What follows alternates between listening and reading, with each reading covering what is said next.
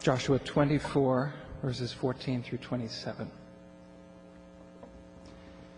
Joshua said to all the people, Now, therefore, fear the Lord, and serve him in sincerity and truth, and put away the gods which your fathers served beyond the river and in Egypt, and serve the Lord. If it is disagreeable in your sight to serve the Lord, choose for yourselves today whom you will serve, whether the gods which your fathers served, which were beyond the river, or the gods of the Amorites, in whose land you are living. But as for me and my house, we will serve the Lord. The people answered and said, Far be it from us that we should forsake the Lord to serve other gods. For the Lord, our God, is he who brought us and our fathers up out of the land of Egypt, from the house of bondage, and who did these great signs in our sight and preserved us through all the way in which we went, and among all the peoples through whose midst we passed. The Lord drove out from before us all the peoples, even the Amorites, who lived in the land. We also will serve the Lord, for he is our God. Then Joshua said to the people, You will not be able to serve the Lord, for he is a holy God. He is a jealous God he will not forgive your transgressions or your sins. If you forsake the Lord and serve foreign gods, then he will turn and do you harm and consume you after he has done good to you. The people said to Joshua, No, we will serve the Lord. Joshua said to the people, You are witnesses against yourselves that you have chosen for yourselves the Lord to serve him. And they said, we are witnesses. Now, therefore, put away the foreign gods which are in your midst, and incline your hearts to the Lord, the God of Israel. The people said to Joshua, We will serve the Lord our God, and we will obey his voice. So Joshua made a covenant with the people that day, and made for them a statute and an ordinance in Shechem. And Joshua wrote these words in the book of the law of God. And he took a large stone and set it up there under the oak that was by the sanctuary of the Lord. Joshua said to all the people, Behold, this stone shall be for a witness against us, for it has heard all the words of the Lord which he spoke to us. Thus it shall be for a witness against you, so that you do not deny your God. This is the word of the Lord.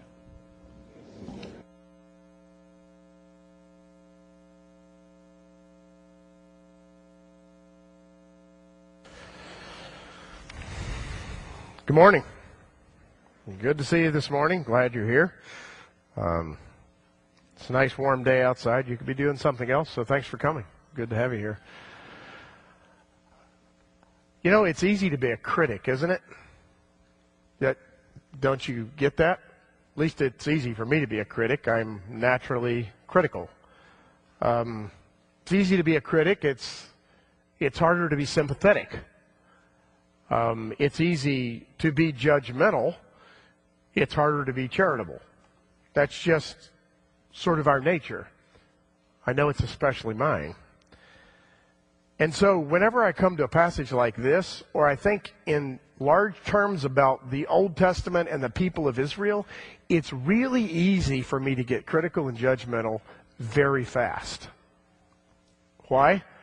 Because God calls the people to follow and they don't. And I want to criticize. God throws down all kinds of miracles to prove himself, and they forget. And I want to criticize. God just lavishes blessings on them one after another, and then they complain and walk away. And I want to criticize. But you know the problem with that? Is if I'm honest and I read the story, before long, the story starts to look like a mirror. I'm in it. I'm them. That's why it's so easy for me to be critical, and I would imagine for you as well. You know, when Joshua stood before the people, they were about ready to go into the promised land. He laid down a challenge for them. He said, Here's your choice. You can serve the Lord your God, or you can serve idols. Up to you. Choose this day who you're going to serve. And they said with one voice, We're going to serve God. And it wasn't hardly months later before they begin to drift. Certainly years.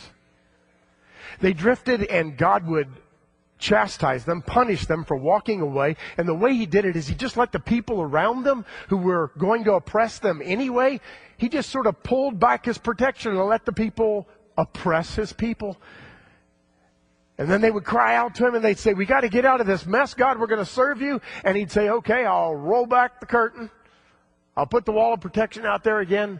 And they would serve God and then they would revert back to evil. And the cycle goes on and on and on. It's the story of the book of Judges. We've mentioned that before. It's the story of the book of Kings. It's the story of these people that we're going to be looking at throughout the rest of the summer. But before we focus on just one of those stories, and there's many, I wanted to focus on the whole. And basically, I wanted to say this. You know what Joshua's challenge to them was that day? It was basically a challenge called faith. Joshua was saying, here's your challenge. It's a challenge called faith. Believe in God, believe His promises, and follow Him. That's a challenge of faith. The challenge of faith is, is enormous. And one of the main reasons that faith is a challenge is because God is demanding of us or calling us to follow Him and He's invisible. Come on, follow me. You can't see me. Come on, follow me. I'm mysterious. Come on, follow me. It's the only way to live. It's going to feel like death sometimes. Come on, follow me. I'm the invisible God of the universe. Are you kidding me? That's a challenge. That's tough, isn't it? Of course it's tough. And it's especially tough if all around you people are serving gods that are tangible, that they can see, and quite frankly, they can manipulate. And that's where the people of Israel were living. They were living in this place called Canaan, and around them, all the people were serving a variety of gods, all kinds of gods, a whole bunch of them. Matter of fact, there were the celestial deities. There were the deities of the land, the ones in the lowlands, the ones in the mountains. There were deities for everything you wanted. I mean, you got a problem, we got an app for that. I mean, a deity for that, right? That was the line. Basically, whatever you need, I got a deity for that. If you have this need, I got this deity for you. You pray to that deity to get this. You pray to this deity to get that. The deities were not only very, very accessible, they were tactile, tangible. You could hold them in your hand. Now, they may not have believed that the thing they actually held in their hand was a god, but it represented a god. It was an idol. And they would take the idols with them. They would travel with them for good deity luck. So you could take these idols with you. You could have your gods on site. You could look at your God and pray to your God. It was all right there in front of you. And of course, there's a problem with that. Your God could be captured as well. And that happened routinely when a civilization was beat down, they routinely took their gods with them to prove that your God is not as big as my God. You see, this is the world they're living in. In a world of gods that are very, very tangible and gods that you can handle and touch and see. Okay, so get this. Into this world, God speaks the Ten Commandments and says, I want you to worship me and me alone. Now that's a challenge. Because you see, there was nothing wrong with having multiple gods. As a matter of fact, if one was good, two was better, and three was great. And nobody cared.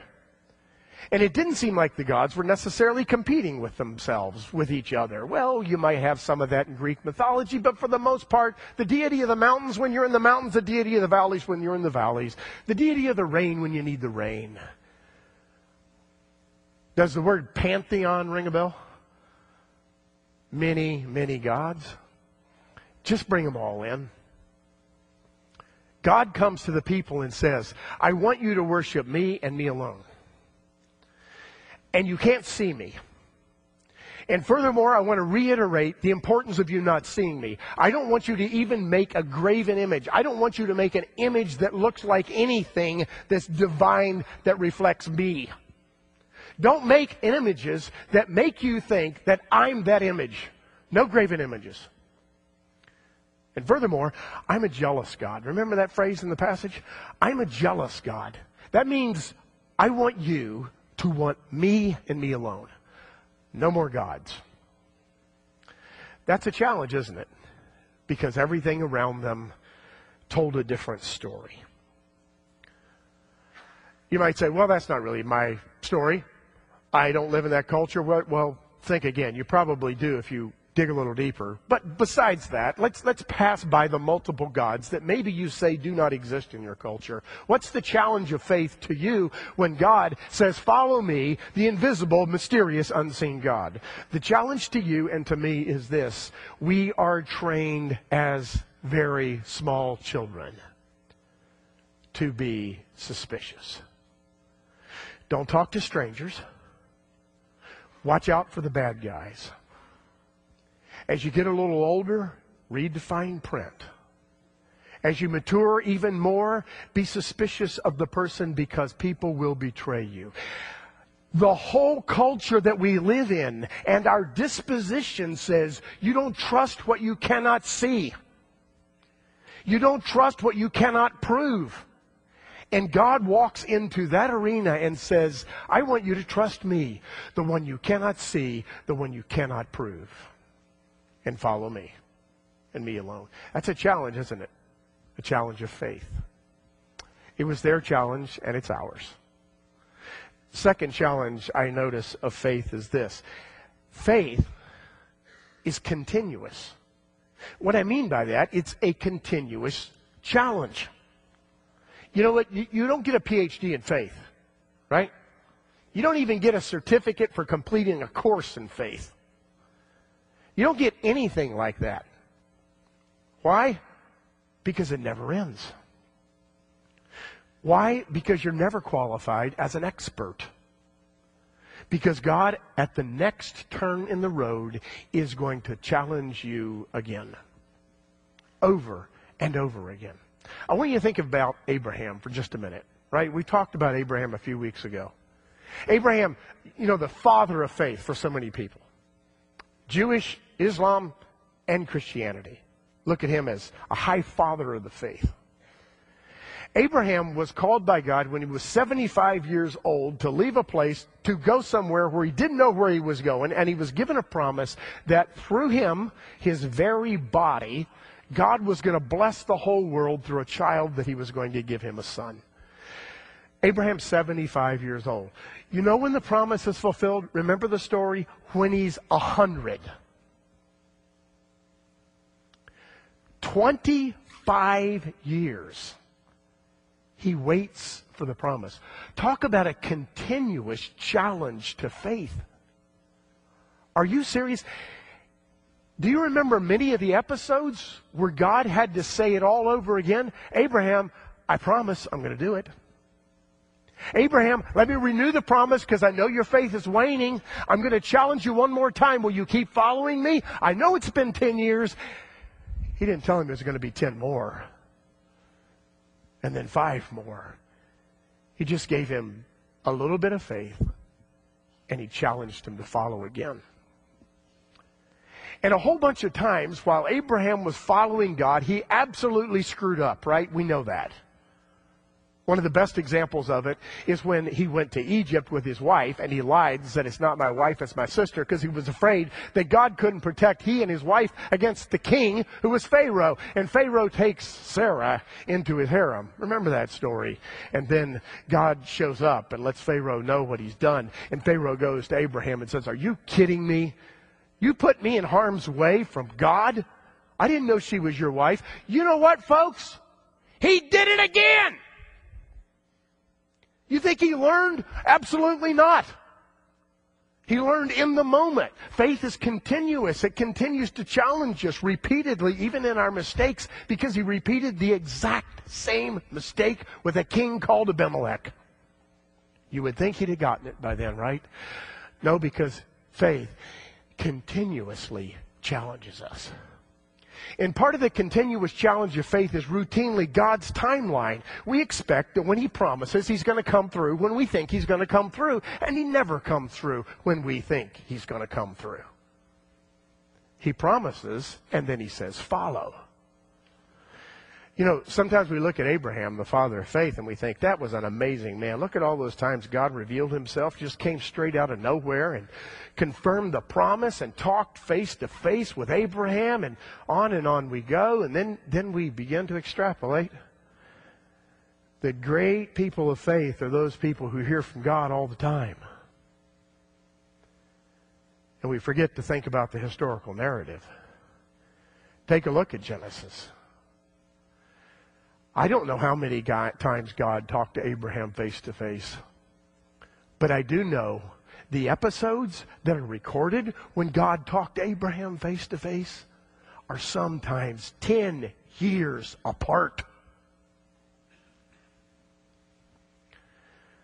In thinking about this, I ran into a quote that I just loved. Listen to this quote in relationship to what I just said about Abraham.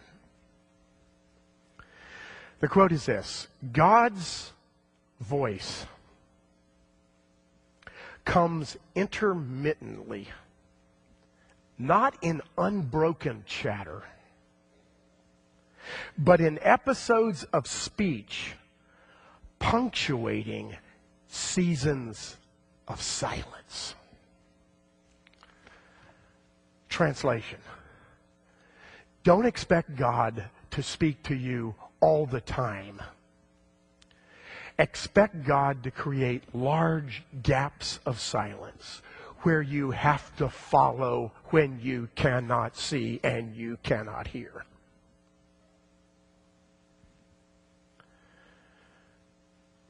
People, I think, like us, want to put us in that category who expect a new word from the Lord all the time I'm beginning to believe are more like children or babies who always need the bottle. And not like adults who understand gaps between meals. God won't show up on your timetable. And that's a challenge to faith. In the silences, keep following because God is there. You know, maybe we need to have um, a shift in our thinking about what faithfulness is. Maybe faithfulness is people who follow and don't hear that often, but they keep following. That could be you, right? It's what you're called to as a person of faith. So one of the challenges of faith is this, this God is invisible and he's mysterious. And it's like you can't find him half the time. And he says, Follow me. Second challenge to faith that I see in the life of these people and in my life is that God's challenge of faith is continuous, like with Abraham, just over and over and over again, with great big gaps between promises. A third challenge of faith, and, and I want to focus on only three. There could be many more. A third challenge of faith is this faith requires humility at the very base of it all, it requires humility.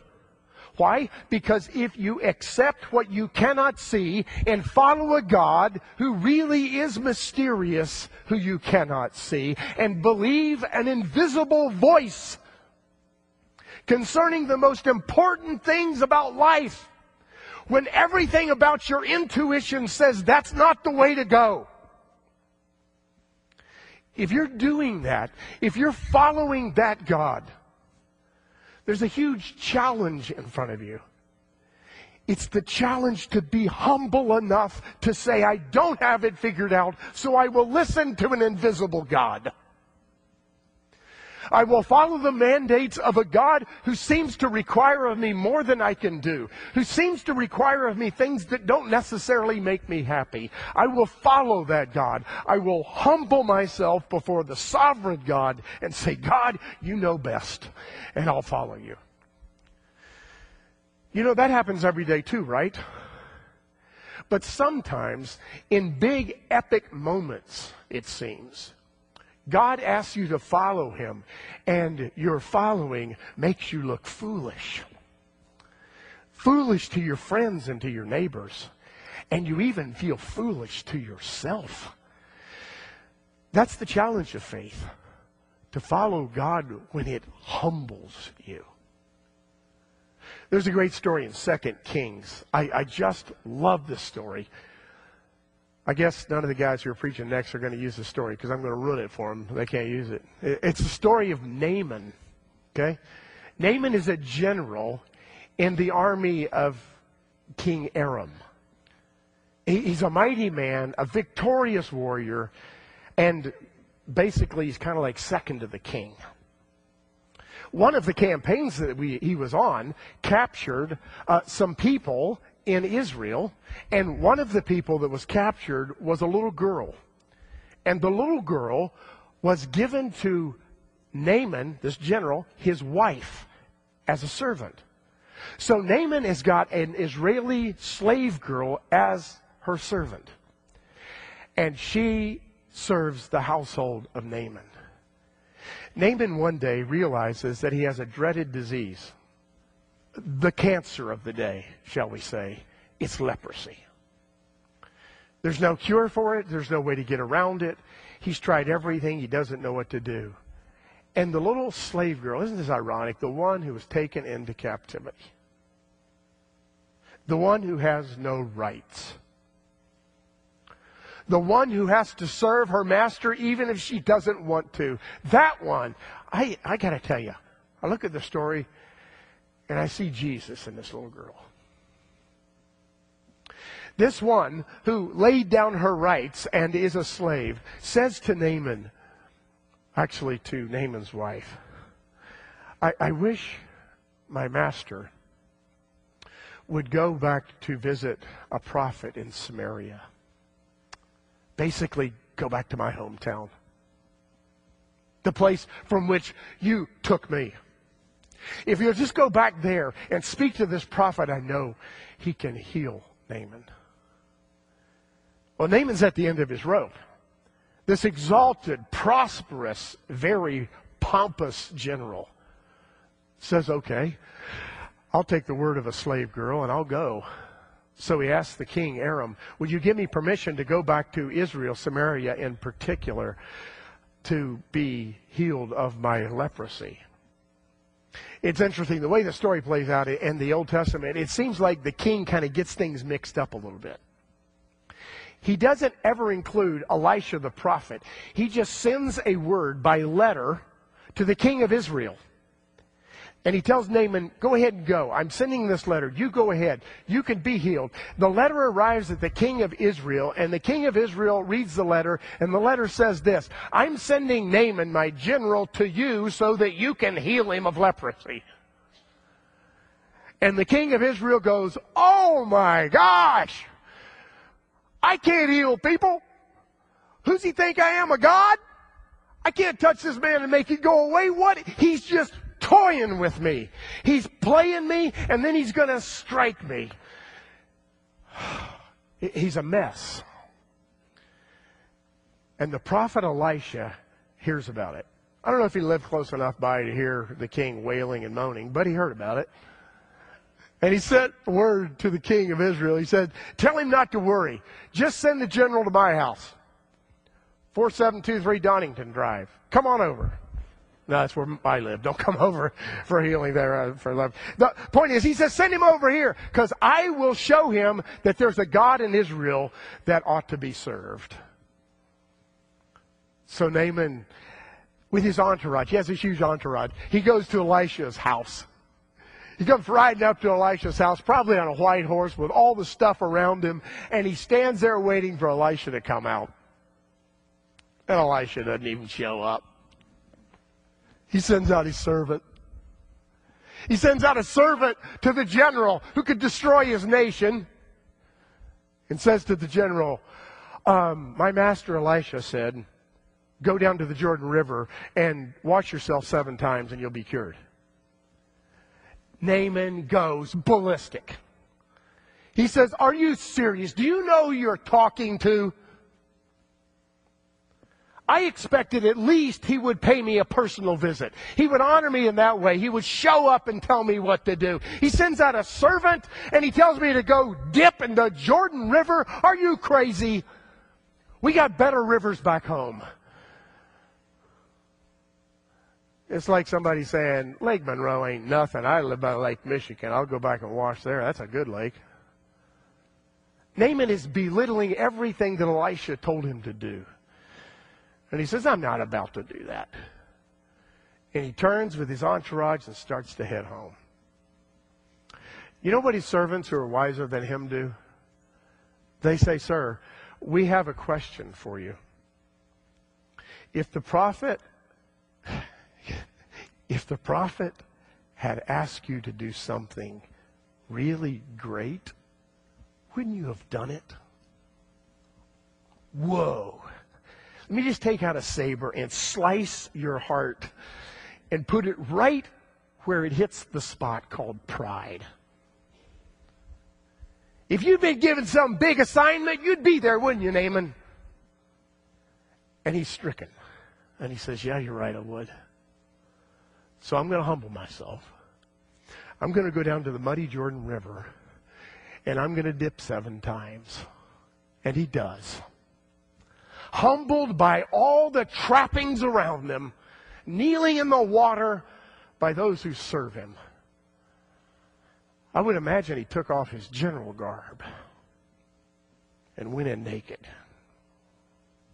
And he came out clean. Faith requires humility, and that's a huge challenge because we're prideful people. Even when we hear from God, we think we got rights.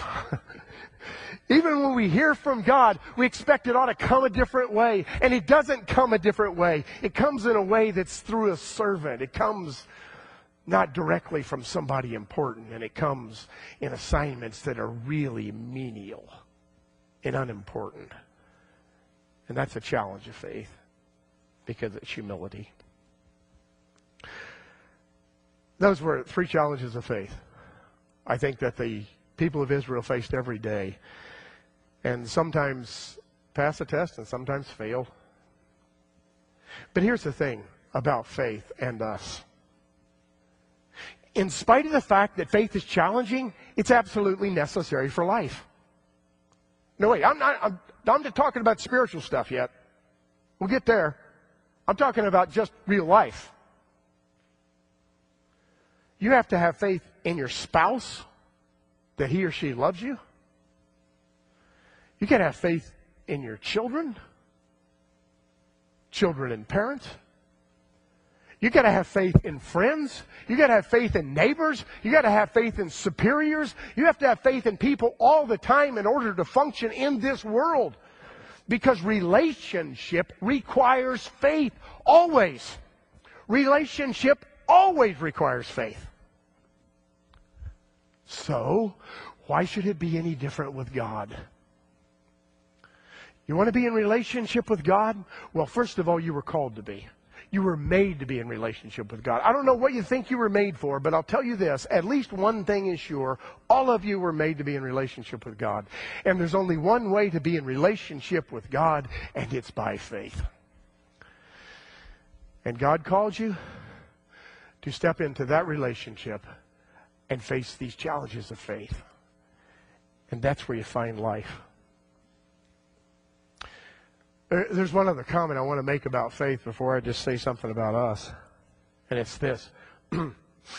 Sometimes we describe faith as a leap into the dark. I, I think it's different than that. I think of faith as, as a step into the light. Why? Because all of my life and all of yours, you trust your senses, right? have they ever failed you? Well, I bet a few times. But you keep trusting them, right? You keep trusting those senses even though they failed you. You trust yourself. Have you ever let yourself down? I would imagine. But still, you trust yourself. You trust, the list goes on, right?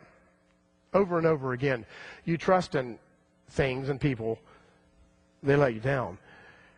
And as it relates to things that are of the five senses, what do we routinely do when we want to know the deeper realities of life? Think about science or any other venue. We go past our own experience the things that are personally in front of us right now, and we go behind the five senses in order to see the deeper reality of life. We do it all the time, and that, my friend, is faith. Faith is not a leap into the dark. It's a step into the life. When, light. When you exercise faith, you deepen your understanding of the world around you. The reality that looks absolutely clear and mysterious all at once, that reality becomes more understandable by faith. And that's why God calls us to it. Because he knows all things. So here's the question at the end of the day. If this is all true, and faith is a challenge, if this is all true, and faith is absolutely necessary for life, if this is all true, why not just trust God? Why not? I, I ask that of three people. The first person who might be here today, I ask you, why don't you just trust God because you never have. You've heard about God, but you never made that step of faith. You've never humbled yourself enough to say, God, I can't see you. I can't prove you, but I believe you, and I'm going to follow you. Maybe you've never done that. For God's sake, do it today because you're going to step into the light when you do. Maybe you've already done that, like most of you probably have. But your faith gas tank's running out. Right? Faith is such a challenge that you're just worn out. You feel like you've trusted as much as you can trust, and you just don't know if you can trust anymore why not trust again? That extends your faith. You know, when you're involved in physical exercise, I'm doing a lot of that, trying to stay young even though I'm old. I run, I lift, I cycle. And here's what I know is that when I'm reaching the end, and the hill just seems like I can't make it anymore. If I just stay at it a little bit longer, I get up over the hill. And I can coast down the other side. When, when I'm lifting the weights and I'm pushing really hard, and just one more rep is all I need, sometimes when I get it in, I can do two more. When I'm running those half marathons, and I do a lot, my mind's spinning. I'm thinking, you're too old for this stuff. Why are you doing this? And I just push a little further, and I not only make it, but there's a certain amount of, well, it's kind of like euphoria, I guess. A second wind, an energy that didn't seem like it was in the tank. It's because I just took the next step. So maybe you're there and it's like you're at the top of the hill, but you can't feel like you're going to make it at all. Just do it. Just take the next step. Just trust God again. Do it one more time. And often that one more time is all you'll need to move to the next phase of your life of faith. Or maybe you're not there, right? You're not there in terms of depleted faith, or you're not there in terms of no faith. You're there in terms of a person who has followed God for a long time. You're not really depleted, but God is thrown another challenge in front of you. And you're saying to yourself, God, not again, I'm old. Or I've been at this a long time. Why do we have to do this again? Can't we just make it easy now? And God says, no, here's the challenge. Take the step. I, I don't know what it is. I guarantee you, you're thinking of something. Maybe not all of you, but some of you. And you know God's pushing you to take the next step. Take it. You've got the energy. You've got the experience. Don't say no. Just take it. Because faith is a continuous challenge. It never goes away. It's life. You know, of course, one day, um, it's not going to be necessary. Remember that epistle that Paul wrote? Famous section in 1 Corinthians 13. He talks about faith and hope and love. He says at the end of it all, uh, they're not going to be necessary. Well, not all of them. Hope, you won't need it anymore. You'll be in the presence of God. Faith, you'll be at the end of the road. You'll no longer need faith. You're in the presence of God.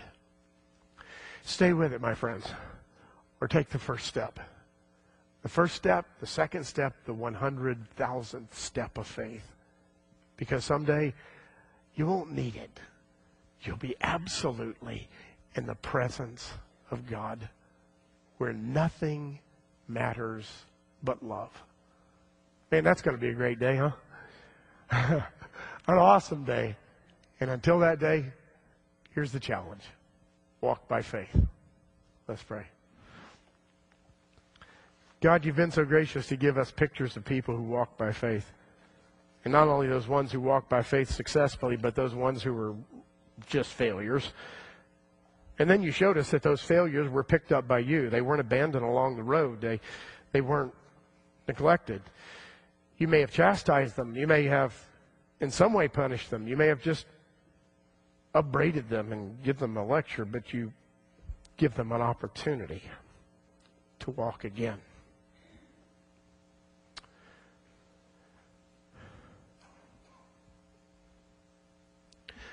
Lord, I'm sure there's someone here. Um, who's down. Uh, they've been beat up by life. They've had expectations um, concerning themselves and maybe expectations concerning you that were unrealistic. You didn't promise us a rose garden. And they may be angry. And they may feel like they just don't have what it takes to take another step of faith. Lord, right now. Give them faith. Help them to say yes one more time. And for those uh, who need to say that yes one more time, we, we give you thanks that you'll do that if they'll listen. And for those who've never taken that first step, Lord, make this the day that they say, I, I can't live life without faith in the real world.